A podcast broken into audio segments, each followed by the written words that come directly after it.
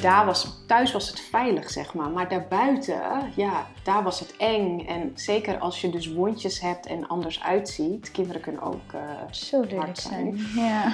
Dus ehm, ja, dat heeft echt mijn leven heel erg uh, gekleurd. Uh, niet op een fijne manier.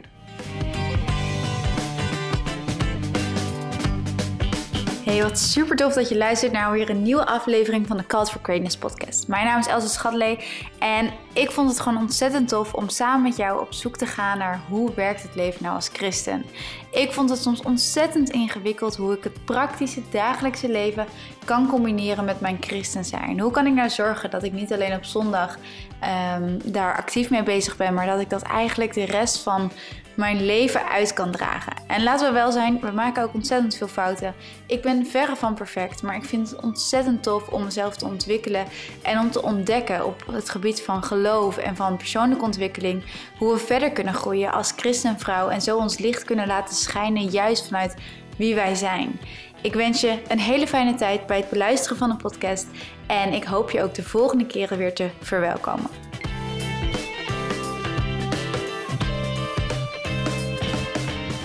Van harte welkom bij alweer een nieuwe Cut for Greatness podcast. Ik zit hier vandaag met Marina de Haan. En Marina is een fantastische vrouw, 34 jaar oud en een echte verhalenverteller. Ze is een prachtvrouw die van jongs af aan al schrijft.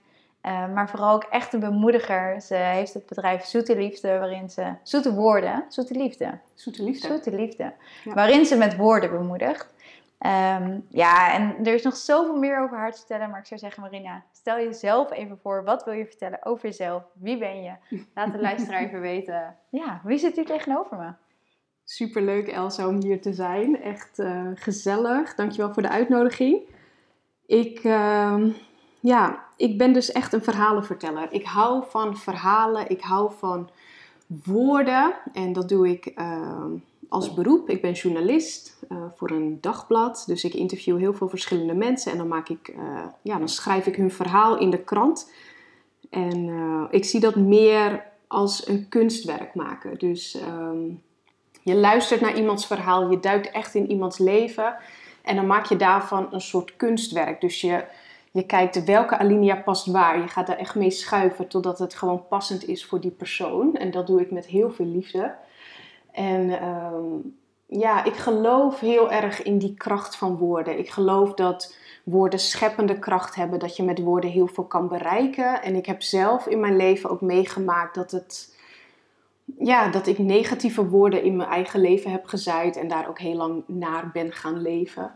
Um, en ik denk ook dat dat een van de redenen is dat ik destijds Zoete Liefde heb opgericht omdat ik het juist zo belangrijk vind dat ik in mijn eigen leven zoete woorden zei, maar ook in de leven van de mensen om mij heen. Ja. Wil je daar wat over vertellen? Over de negatieve woorden die je over jezelf uitsprak of dacht, of hoe dat uh, voor jou was? Ja, ik, uh, ik moet zeggen, ik zit net. Ik heb gisteren zelfs uh, heel veel brieven en documenten gekregen van het ziekenhuis. Ik heb astma en eczeem. En van het, mijn eerste ziekenhuis, uh, Zaans Medisch Centrum in Zaandam, heb ik allemaal documentatie opgevraagd, omdat ik nu naar een ander ziekenhuis ga, waar ik woon in Beverwijk. En daar kennen ze mij natuurlijk niet. Dus dan moet je een soort van je medisch archief opvragen bij het ene ziekenhuis. En dat hebben ze naar mij toegestuurd thuis. En ik zat al die brieven door te nemen, um, al die documentatie wat dus ooit over mij is geschreven. En ik denk dat ik een jaar of tien was en toen heeft de huisarts een brief gestuurd naar mijn kinderarts destijds, waarin dus stond: uh, Marina heeft heel veel last van eczeem, uh, 70% van haar lichaam uh, ja, is, zit vol met wondjes, dus ja, rode plekken, jeuk overal, echt drama. Ze wordt heel erg geplaagd op school, mensen negeren haar. Um, ze is onzeker, haar schoolprestaties gaan achteruit. Um, en ik wist natuurlijk, ik weet wel dat, dat dit allemaal gespeeld heeft, maar ik heb dat nooit zo zwart op wit gezien. Ik wist niet dat een huisarts dat ooit naar de kinderarts had gestuurd. Maar ik zat dus gisteren gewoon een beetje door te bladeren, random wat te lezen. En ineens kwam ik deze brief tegen. Echt gewoon een A4 vol met hoe het met Marina als klein meisje gaat. En het raakte me heel erg. Want ik dacht, ja, toen begon dat dus eigenlijk al. Hmm. Als je dus opgroeit met eczeem, gewoon over je hele lichaam, eh, alle randjes van je nek die, eh, ja, die stuk zijn. Dus ik droeg altijd een sjaaltje, omdat het gewoon, ja, het was, het was pijnlijk, maar ik wilde ook niet dat mensen me aankeken. Ik had geen wenkbrauwen, mijn oogleden waren helemaal stuk. Ehm, en ik wilde dus, ja, ik wilde dus eigenlijk onzichtbaar zijn. Omdat ik dacht, als mensen, mij als mensen naar mij kijken, dan zien ze alleen maar een kapotte huid. Ehm, en dat wil ik niet. Ik schaam me daarvoor. En het was wel, daarom was die brief zo confronterend. Want dat, ik was tien jaar en toen blijkbaar was dat al zo eh, intens. Maar daarna eh, ben ik dus die gedachten die ik had, ik ben niet mooi, ik ben niet waardevol, ik mag er niet zijn, is natuurlijk om wat ik in de spiegel zag, was gewoon, ja, ik was, was gewoon een kapotte huid. En ik dacht dus, nee, dan, dan ben je niet, dan pas je niet in de maatschappij of zo, dan ben je anders. Ehm, zeker als je dan op jonge leeftijd geplaagd wordt of genegeerd, uh, dan heeft dat heel veel impact. En ik ben die woorden dus gaan denken over mezelf en eigenlijk ook gaan uitspreken. En ik, ik denk dat ik zeker tot na mijn studie journalistiek, dus dat was 22, 23. Ik denk dat ik daarna pas tot de ontdekking kwam, uh, toen was ik in Australië, van oh, oh, dit was niet slim voor mij om jaren zo te leven van ik ben niet mooi, ik mag er niet zijn. Um, toen pas is dat veranderd. Hmm. Um, maar echt een groot deel van mijn leven heb ik uh, negatief gedacht en gesproken. En dus ook daarna gaan handelen. Want ik geloof dus, wat je, de woorden die je denkt en die je spreekt, dat zijn, die zijn als zaadjes. Dus wat zaai je dan in je eigen leven? En ik heb gewoon heel veel negativiteit gezaaid. Heftig, hè? Ja. Ja, je nou ja, vooral, ja, nou, vooral dat ik denk, oh, meisje van tien. Meisje, ja, nou, dat, ik schrok daar wel van. Want ik dacht, ja, ik weet wel dat dit mijn leven is geweest. En dat ik op de basisschool veel last had en zo. Man. Maar gewoon, als je ja, zwart op wit dat leest van een arts. Zo van, Marina, het gaat niet goed met Marina. Schoolprestaties gaan achteruit. En dat heeft allemaal... Ja, eczeem heeft gewoon veel sociale gevolgen. Ook voor jezelf, voor je zelfvertrouwen geen eigenwaarde. Ik was thuis heel geliefd hoor. Ik heb echt fantastische ouders, heel warm, liefdevol gezin. En daar was, thuis was het veilig, zeg maar. Maar daarbuiten, ja, daar was het eng. En zeker als je dus wondjes hebt en anders uitziet. Kinderen kunnen ook uh, Zo lelijk zijn. Ja. Dus um, ja, ja, dat heeft echt mijn leven heel erg uh, gekleurd. Uh, niet op een fijne manier. Nee. En dan zie ik hier nu een prachtige vrouw zitten. In volle kleur, kleurige blouse en ja. een prachtige huid. Je ziet er nu, in ieder geval helemaal niks van. Nee, mijn huid is nu dus erg dat, mooi. Uh, ja. ja. dat scheelt. Ja, ja. dat is echt bizar, die transformatie ook. Wat je ja, klopt dan, inderdaad. Uh, ja, en, want je zei van, je was in Australië en toen kwam er eigenlijk een soort omslag. En toen dacht je, ja. het is eigenlijk niet zo slim wat ik heb gedaan. Ja. Uh, hoe is dat gekomen? Wat, wat gebeurde er? Nou, ik wilde sowieso, uh, net als waarschijnlijk iedereen, heel graag naar Australië, naar mijn studie. Ik dacht, dus, ik keek altijd series als Heartbreak High en zo. Ik dacht, ik moet daarheen. Dat is Walhalla. ja, precies, het is Walhalla. Dus uh, na mijn studie dacht ik, hop, ik ga naar Australië. Maar ik wist niet zo goed wat ik daar dan wilde doen. Ik, wilde ik daar in mijn eentje gaan rondreizen of niet? En toen kwam ik op Facebook een advertentie tegen van Gap Year in Australia. En ik dacht, oh, dat ziet er leuk uit. Dus ik klikte erop. En toen bleek dus dat het een christelijk uh, campsite was. Dus waar heel veel andere kerken en jongere groepen een weekendje of een week on retreat komen. En dan is daar een team van uh, vrijwilligers die helpt met koken, met uh, weet je, kamers gereed maken, dat soort dingen, activiteiten doen.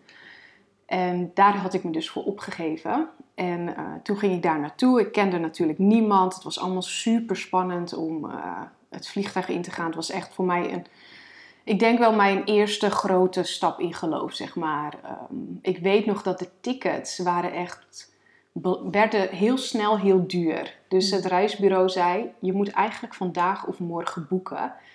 Maar ik had nog niet de bevestiging van Australië gehad van je mag komen. Want die man, eh, Chris, hij, hij was altijd voor alles aan het bidden. Dus hij zei, ik, ik, ben, ik wacht nog op antwoord van God. En ehm, toen zeiden ze bij het reisbureau, ja, je moet je ticket gaan boeken, want anders is het straks belachelijk duur. En het, het voelde echt alsof God mij soort van uit mijn huis duwde van ga dat ticket nou boeken in geloof. Nou, dat heb ik uiteindelijk gedaan en toen werd ik ook aangenomen, kon ik daar naartoe. Maar daar was een hele veilige omgeving. Heel veel, uh, heel liefdevol, heel warm. En daar ontdekte ik eigenlijk wie God werkelijk is. En ik denk dat dat, al die jaren daarvoor, was ik natuurlijk aan het overleven um, met ziekte. En op dat moment in Australië toen pas leerde ik God echt kennen, want ik ben rooms-katholiek opgevoed. Dus ik heb altijd in een rooms-katholieke kerk gezeten. Ik dacht, God is ver weg, een grote man in de hemel, zeg maar. Ik had helemaal geen goed godsbeeld eigenlijk. Ehm, en daar kwam God heel dichtbij. En daar voelde ik zijn aanwezigheid. En ik leerde daar om mezelf te zijn en om vrij te zijn. En gewoon Kijk, ik kan geen noot zingen, maar daar heb ik keihard gezongen gewoon. En dat maakte allemaal niet uit, weet je. Dat was daar allemaal oké. En toen, ik denk in dat half jaar, daar is God echt met mij aan de slag gegaan. Van je bent wel waardevol. Hmm. En ik zie jou. Uh, dus uh, je moet ook, ik moest mijn denken over mezelf veranderen. En uh, ja, dat was best wel moeilijk. Omdat zeker als je een patroon jarenlang dag in dag uit hebt, dan is dat heel moeilijk om, uh, ja, om dat aan te passen. Maar het is uiteindelijk wel gelukt. Hoe doe je dat? Hoe werkt dat? Ik kan me echt voorstellen als er iemand zit te luisteren en denkt, ja. Ah, dat moet ik ook doen.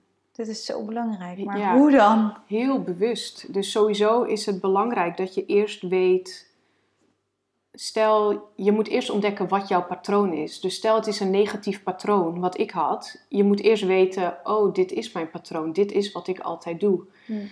Ehm, ik hield bijvoorbeeld, juist omdat ik onzeker was, mensen ook altijd heel erg op afstand.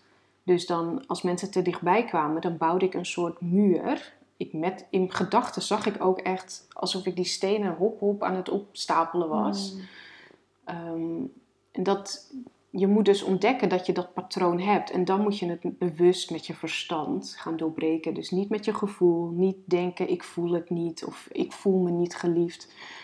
Nee, je moet het echt uh, tegenspreken eigenlijk. Hmm. En dat is wat ik toen ben gaan doen. Dus heel vaak als ik dacht, ik ben niet waardevol, heb ik de andere, dus de waarheid zeg maar, er tegenover gezet. Ik ben wel waardevol.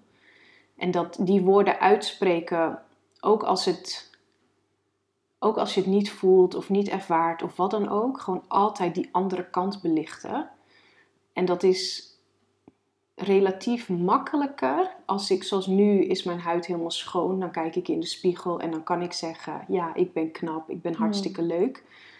Maar kan je, kon ik dat ook, en dat was voor mij een grote les, kon ik dat ook tegen mezelf zeggen: Ik ben waardevol als ik in de spiegel keek als 30-jarige met weer een huidvol eczeem. Hmm. Ehm, dat was moeilijker, omdat je dan zelf weer je gebrokenheid ziet. Uh, maar dat is ook de reden. Ik heb bijvoorbeeld mijn eerste gedichtenbundel ligt hier, Lily in the Wild Field. En uh, dat is eigenlijk een grote metafoor van er zit schoonheid in gebrokenheid. De foto's zijn op Curaçao gemaakt. En op Curaçao heb je heel veel van die prachtige kleurrijke huizen, maar de verf bladert er van af. Hmm. Dus de huizen zijn niet meer perfect. Maar eigenlijk, juist doordat ze een soort van gebroken zijn, zijn de huizen wel heel erg mooi en hebben ze heel veel karakter. En dat is bijna metaforisch uh, voor mijn leven, want ik geloof wel dat um, ja, mijn huid was misschien heel vaak stuk en gebroken en mijn hart soms ook wel. Maar het heeft me ook karakter gegeven. Ik ben uh, zo sterk door geworden. Ik heb heel veel van geleerd. Hmm. Lessen die ik anders niet geleerd zou hebben misschien. Op een andere manier. Ja.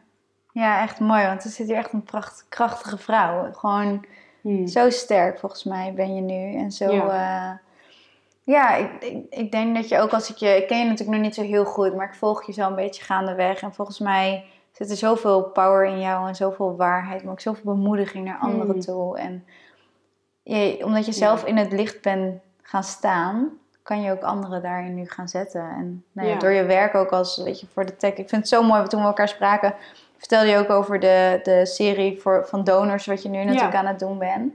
Ja, dat is super pittig werk. Je bent aan het schrijven over mensen die een, een donor hebben ja, gehad. klopt. Ehm, en je vertelt eigenlijk hun verhaal. Ja, Maar je onder andere natuurlijk ook pas iemand hebt geïnterviewd die vlak daarna is overleden. klopt. Ja. Ja, dat zijn, dat zijn verhalen die moeten volgens mij gewoon direct je hart inschieten. Want dat, Mm. doet zo, dat, dat is zo, zulke bizarre situaties. ja. Maar dat je gewoon nu zo jezelf kan omarmen, waardoor je dus uiteindelijk ook dit soort werk vol liefde kan doen en anderen ook weer kan bemoedigen. Ja, ik denk dat dat Mooi. inderdaad ook wel, ehm, juist doordat ik echt een gevoelsmens ben en heel empathisch, dan kan je ook, en ik kan goed luisteren, dat helpt als journalist nogal. Ehm, Wel een beetje. ja, een klein beetje helpt het wel. Ehm, het helpt omdat je zeker, kijk, met nieuwsverhalen dan gaat het gewoon om het nieuws. Maar met deze human interest verhalen, dat mensen je ook uitnodigen op hun, in hun meest kwetsbare moment. Daar moet je ook wel een beetje feeling voor hebben. En ehm, het moet veilig zijn. Mensen moeten zich veilig voelen om hun verhaal te doen. Ehm, ik vind dat ook heel erg belangrijk. En je zit er als journalist zonder oordeel. Ehm, dus jij luistert eh, zo goed als dat je kan, objectief. Je stelt vragen en ehm, dan krijg je hele mooie gesprekken. En die Dono-serie, die eh, hakte er bij mij zelf natuurlijk ook in. Ik had het idee, omdat zeker met donorschap en orgaandonatie, het is een soort ver van ons bedshow. We snappen het niet altijd allemaal. En we vinden het ook gek eigenlijk om een orgaan ja, af te staan als we overleden zijn. Ehm, en ik dacht, wat kan ik daar aan bijdragen om dat beeld te veranderen? Om, om te laten zien van dit is wat het met iemand doet. Hmm. En ehm, toen bedacht ik dus deze serie en eh, we hadden een oproepje geplaatst in de krant van wie heeft een donororgaan of donorweefsel en wie zou zijn of haar verhaal willen doen. Nou, toen kwamen er zeven reacties binnen. Ik heb ze allemaal benaderd. En toen ben ik gewoon die gesprekken gaan inplannen. Nou, ik heb ze vrij snel achter elkaar gepland, want ik dacht, dan zit ik goed in de flow.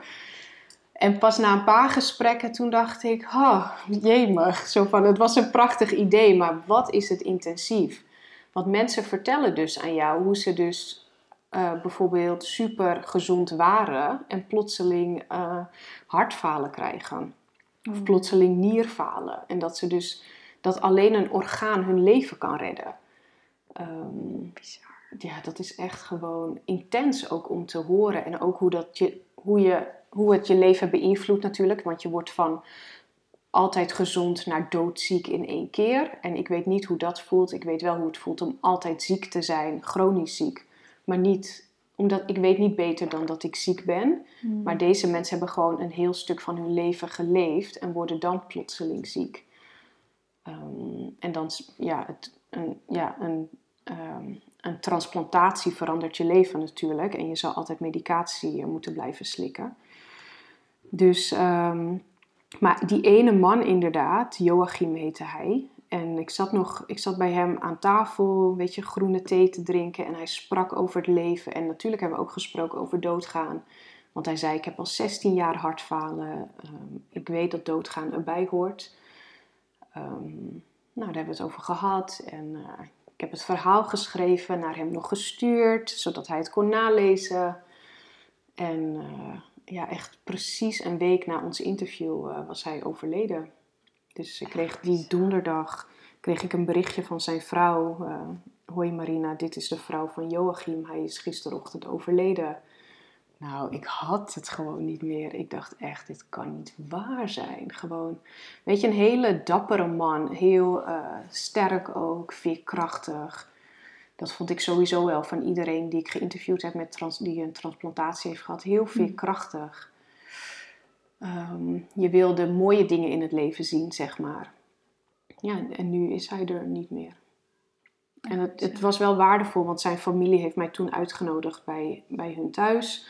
En heb ik daar met een hele familie, met zijn ouders, met zijn vrouw, met zijn eh, kinderen aan tafel gezeten. En eh, hebben een soort eerbetoon gemaakt voor hem. En dat is in de krant gekomen.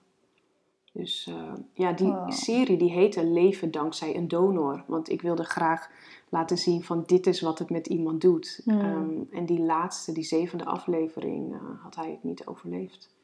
Dus dat was wel een hard eh, einde. Nee. Maar het laat ook wel de noodzaak zien. Dat er dus, het is noodzakelijk om erover na te denken. Wat je Ja. keuze ook is, dat zegt donorregister ook. Wat je keuze ook is, of je nou wel donor wordt of niet, dat maakt eigenlijk niet uit. Als je er maar over nadenkt en een keus maakt. Ja, echt bizar. Het is, eh, ik denk, het zijn van die onderwerpen waar zeg maar, zolang het te ver van je bedshow is, denk je Ja. daar gewoon niet heel veel over na. Eh, is het Ja, zo'n ding wat je dan altijd nog een keer moet doen, weet je wel? Dat, eh, we hebben onlangs hem ook wel eindelijk gedaan. Maar dat was altijd voor ons zo'n dingetje van, oh, dat doe ik wel een keer. Ja. Ehm, En ik was heel blij, want vlak voordat wij elkaar spraken had ik het gelukkig net gedaan. Dus ik dacht, dan is het kan ik weer op. Ja, maar het, het, ik denk dat het zo mooi is dat je dit soort dingen doet, want het brengt het dichtbij. En het Hmm. ziet, je eh, krijgt een kijkje in het leven van iemand, in Ja. iemands hart, het verhaal wat jij dan Precies, vertelt door, ja. door de tekst. En ehm, het maakt dat je, dan komt, ook al ken je die persoon niet, komt het dichterbij. Ja, en zeker als een schrijver als jij het schrijft, dat je... ik ben heel goed, ja. Je bent heel goed. 100%. Nee, maar je ver- ik, ik, jij vertelt het verhaal wat je net zei. Je bent net zo lang aan het puzzelen met alinea's totdat Ja. het verhaal klopt. Precies. Ja. En ook, dat betekent dus ook dat het bij ons overkomt. En Ja. dat het ons hart ook kan raken. En ik denk dat dat echt een van jouw krachten is. Ook als ik naar de gedichtenbundel, maar gewoon sowieso hoe je schrijft. ja. Eh, je hebt, jij, door jouw woorden heen raak je harten. En dan Mm. zeker als je zo'n serie doet ja. dan is dat zo mooi. En dan kan je echt mensen gewoon compleet veranderen, denk ik, in welke visie of welk standpunt Precies. heb ik hierin. Ja. Of in ieder geval bewust maken van welk standpunt ze hebben. Ja. Ehm, ja, echt bijzonder. ja. Echt heel mooi. Heel blij met mijn werk hoor. Echt. Ja. eh, Mooi mens ben je. dank je. Ja. Nog even terug naar, eh, naar je eigen verhaal. Ja. Ehm, kijk, eh, jij hebt een chronische ziekte. Ja.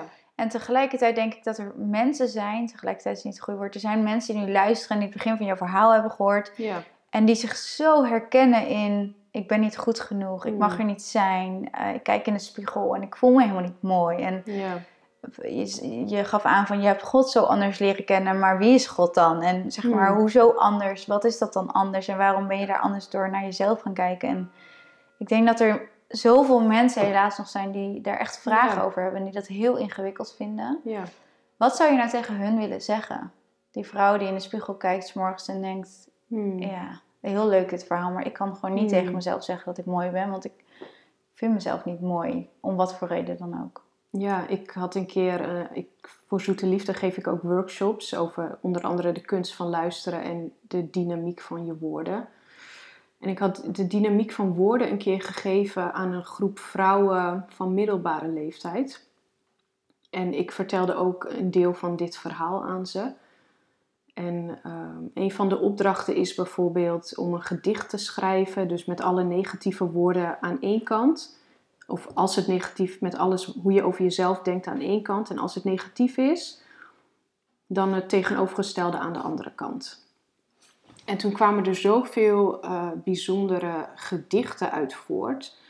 En ook vrouwen die zeiden: Ja, maar kan ik bijvoorbeeld over mezelf zeggen dat ik lief ben? En dat raakte me heel erg, omdat ik dacht: Oké, ik sta hier als begin dertiger eh, jullie soort van iets te leren, waarvan ik had gehoopt dat jullie dit al lang wisten. En ik schrok daar ook wel van, dat ik dacht van oké, er zijn dus inderdaad heel veel vrouwen, ook oudere vrouwen, die, eh, die onzeker zijn. Die niet, die niet tegen zichzelf kunnen zeggen ik ben lief of ik ben mooi of ik mag er zijn. Ehm, wat was je vraag ook alweer? Wat je tegen hen zou zeggen. Oh ja, en nu Ja. weet ik het weer. Ik zou zeggen, omarm jezelf. En ik weet dat dat soms heel erg moeilijk is en pijnlijk, ehm, omdat, je, omdat het misschien moeilijk is om van jezelf te houden, om wat voor reden dan ook. Voor mij was het dus vanwege gebrokenheid en ziekte. Maar ik denk als je jezelf durft te omarmen van dit is wie ik ben en ik ben goed zoals ik ben. En God heeft ons gemaakt in zijn beeld en gelijkenis. Daar mag je ook gewoon op vertrouwen dat dat goed is. En ik denk dat dat heel belangrijk is. Dat jij dus zelf die keus maakt. Ja, ik ben goed. Hmm. Dus je kan met je gedachten zo vaak negatief zijn, zo vaak jezelf, weet je, de waarheid, Gods waarheid tegenspreken. Maar als je dat nou gewoon allemaal loslaat en omarm gewoon wie je bent, omarm het gewoon ook al heb je soms een slechte dag, ook al is je huid soms stuk, ook al ben je soms benauwd, ook al denk je soms te min over jezelf, het, het is allemaal oké, weet je. Omarm gewoon wie je bent. En ik denk, als we dat doen, ja, dan, dan doorbreek je een soort van die schaamte. Dan, dan durf je jezelf te confronteren. En dan, ja, als iedereen meer is zoals die is, dan wordt deze wereld gewoon een beetje mooier. En ik denk dat mm. dat ook heel belangrijk is. Ik vind het zo zonde als vrouwen zichzelf ehm, achter maskers verstoppen of zichzelf niet echt durven te laten zien aan anderen. Ehm, weet je, we zijn kwetsbaar. Ik hou van het woord kwetsbaar, maar het is ook wel een beetje een modewoord geworden. Dat iedereen wil graag kwetsbaar zijn. Maar je hoeft niet naar de hele wereld kwetsbaar te zijn als er maar een aantal mensen zijn. Waar hmm. je jezelf echt helemaal kan zijn. Gewoon geen maskers, geen smak, niks. Gewoon dit is wie je bent en je bent goed zoals je bent. En ik denk dat dat gewoon belangrijk is om ook te beseffen. Hmm. Ja, je moet ervoor kiezen. Je moet kiezen om die waarheid aan te nemen. Ja. Ja, en het is daarin natuurlijk niet je eigen waarheid, het is Gods waarheid. Precies. En vertrouw je daar, uh, vertrouw je God dat Hij jou goed gemaakt heeft, Precies. hoe je er ook uitziet of ja, hoe je ook bent. Ja. Um, ik denk dat, dat en, en, ik ben wel benieuwd hoe dat bij jou, want wie is God voor jou? Hoe, hoe is jouw beeld daarin van God, zeg maar? Want je zei natuurlijk ook hè, eerst dat je een soort van... soort die boze, verre man. Die, ik weet niet of die boos was, maar in ieder geval ver weg en niet, uh, uh, niet dichtbij. En dat hij later veel dichterbij kwam. Maar hoe, hoe heb jij God leren kennen in dit perspectief? Hoe, hoe zit dat, zeg maar, voor jou? Ja, ik heb God uh, leren kennen uiteindelijk als heel liefdevol. Um, ik denk in de Rooms-Katholieke kerk had ik, had ik geen goed godsbeeld. Wist ik, ik wist gewoon niet zo goed wie God was. Ik geloofde wel in God. Ik geloofde wel echt dat er meer was dan wat we allemaal hier zien. Maar ik had er geen goed beeld bij. En ehm, ja, ik, ik heb zeker in Australië die zes maanden ontdekt dat God mij omarmt op momenten dat ik mezelf niet durfde omarmen momenten dat ik niet van mezelf hou, dan houdt God de Vader van mij. En ik denk dat dat gewoon, ja, die openbaring, dat God ook een liefdevolle Vader is en geen boze man in de hemel soort van. Ehm, God die betrokken is in je leven, die om je geeft, dat, ja, dat heeft voor mij heel veel veranderd. En dat, ik heb dat ook gewoon aangenomen, van dit is wie God is. En ik ja, deze, deze God kan ik vertrouwen. En die, dan weet je, al heb ik geen lucht, God is mijn adem, zeg maar. Ehm, dus wat dat betreft is God heel erg belangrijk in mijn leven en zou ik ook absoluut niet zonder kunnen. Omdat het voor mij ook, ehm, het helpt om mijn blik omhoog te vestigen. Ehm, zeg ik dat goed zo? Ja. Omhoog te richten. Zeker als je benauwd bent, uh, of als je altijd ziek bent, of misschien ook dus emotioneel, of waar je ook doorheen gaat. Um, dan is het goed om omhoog te kijken. Ja.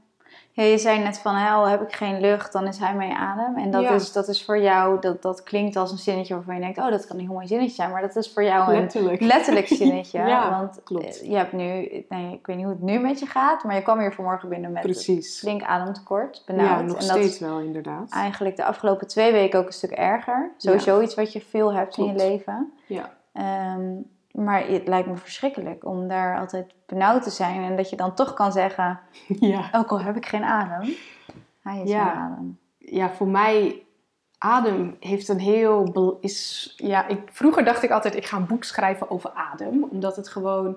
Weet je, je kan letterlijk benauwd zijn. Wat ik dan heb, omdat ik uh, in dit geval een allergische reactie had op noten. Dan word ik ja, je luchtpijp vernauwd supersnel. Dus gewoon mm. echt in een paar seconden of een paar minuten vernauwde lucht bij. Nou, dan krijg je ademtekort, zuurstoftekort, alles.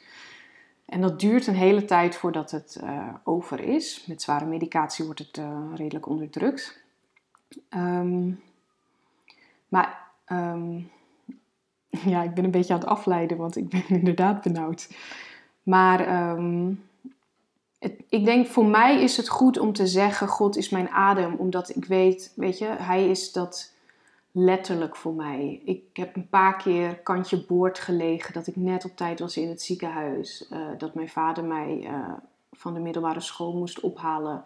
Dat ik blijkbaar blauwe lippen had, omdat alle, alle lucht en zuurstof was al uit mij vertrokken. Um, dus ik weet, zonder God zou ik dit allemaal niet trekken. Ik denk dat dat voor mij een hele, ja, God geeft me kracht om door te zetten, troost mij op zulke momenten. Um, ja, ik denk dat voornamelijk. Ja, adem is wel een belangrijk onderdeel. Maar weet je, je kan dus ook. Um, ik heb dan fysieke benauwdheid, maar veel mensen zijn ook benauwd. Misschien hmm. symbolisch eerder van tegenslagen die er gebeuren. Um, als je tegenslag na tegenslag meemaakt, als je lijden meemaakt, dan word je eigenlijk ook benauwd. Benauwd van de maatschappij, zeg maar. Um, als je veel angsten hebt of veel uh, diepe onzekerheid, dan kan je daar ook benauwd van worden. Maar dan is meer metaforische benauwdheid. Ja, mooi. En ook dan is God je levensadem. En dan is God je levensadem ook. Ja, inderdaad. Ja. ja. Mooi man. Ik denk dat we hem lekker gaan afronden. Dan kan jij op adem komen. Sorry, die is heel flauw. Even een... Uh... nee, ja. Dat is wel goed. Het is, uh, dankjewel voor dit gesprek. Echt, uh, ik heb heel veel van je geleerd. En ik hoop dat de vrouwen die hebben geluisterd, dat ze heel van je woorden hadden. En als je bemoedigd bent door Marina woorden, stuur dan ook zeker even een berichtje. Bemoedig haar ook weer terug. Dank haar voor deze, dat ze de tijd hiervoor nam. Terwijl ze eigenlijk dus flink benauwd is. Ik vind het knap, want ik hoor het niet. Dus je hebt het goed gedaan. Ja. Um, maar uh, ja, echt dankjewel. Je bent echt een prachtmens en een uh, fantastische dochter van de koning. Dank je, jij ook bedankt. En uh, we gaan hem lekker afsluiten. Nog een hele fijne ja, dag als je aan het luisteren bent. En tot snel weer. Hey, wat tof dat je hebt geluisterd naar deze Cat for Greatness podcast. Ik hoop echt dat je bemoedigd bent door het verhaal van Marina en dat je ja, erdoor geraakt bent. Deze podcast is eigenlijk de laatste soort van, van een serie, van een seizoen. En vanaf volgend jaar, vanaf 2021, gaat er namelijk het een en ander veranderen. Geen hele grote veranderingen, maar wel een paar belangrijke. In de volgende podcast, waarin ik je ook meeneem in hoe 2020 voor mij was en wat er allemaal is gebeurd, ga ik je daar meer over vertellen. Ik wil je nu in ieder geval vast even een heads up geven. Dan weet je dat als je wil weten wat er precies gaat veranderen, dat je daar eventjes naar moet luisteren als die online komt. Ehm, en je kan ook eventjes op mijn website www.elseschatley.nl je inschrijven voor de nieuwsbrief.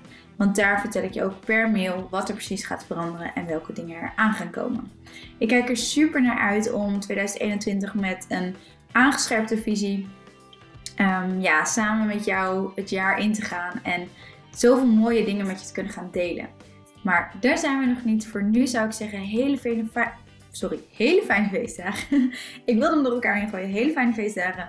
Ehm, en een heel mooi 2021. En jij hoort heel snel van mij met een update over de toekomst van deze podcast.